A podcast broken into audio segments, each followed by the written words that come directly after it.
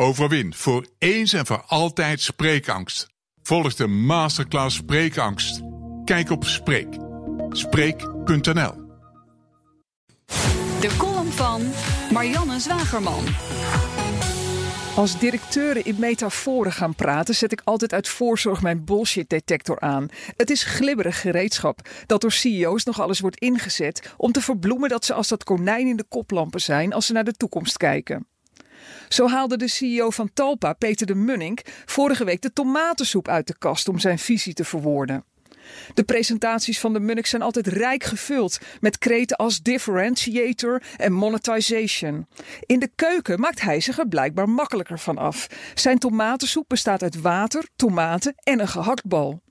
Soms is tv de gehaktbal, soms is het Facebook en soms is het radio. Maar de kijker consumeert altijd het geheel, doseerde hij vorige week op een congres over de toekomst van tv.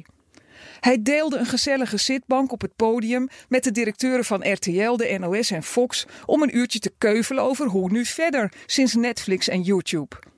Dat zijn soepje misschien wat te waterig en smakeloos is, zag hij zelf ook wel in. Want hij liet zich ontvallen dat al dat gelul over winnen van jonge kijkers alleen maar mogelijk is als de Nederlandse tv-bedrijven eindelijk eens goed gaan samenwerken. Ze probeerden dat halfhartig met NL maar over die mislukte tegenhanger van Netflix was de directeur van Fox glashelder. We hebben hier op de bank al langer over NL Ziet gesproken dan er afgelopen maand naar het platform is gekeken. Hij benadrukte nog maar eens dat deze flop ook vanuit de politiek niet gezien mag worden als de redding van de Nederlandse mediabedrijven. Maar wat dan wel? Daar praten de tv-bazen morgen over met minister Slop. Hoog op de agenda staat alweer de concurrentievervalsing door de publieke omroep, meer in het bijzonder de NOS. Een gebroken plaat die de machtigste media-eigenaar van Nederland, Christian van Tillo, laatst ook alweer afspeelde voor Slop. NOS-directeur Gerard Timmer sorteert vast voor op de belofte van Slop dat het publieke bestel ingrijpend zal wijzigen.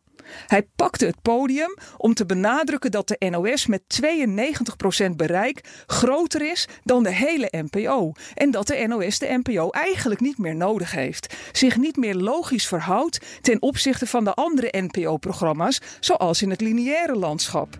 Dat voelde toch even als een gehaktbal die uit de tomatensoep sprong. Hoe blaas je gorthoge data tot leven met storytelling? Volg de training Spreken in het openbaar voor gevorderden. Kijk op Spreek. Spreek.nl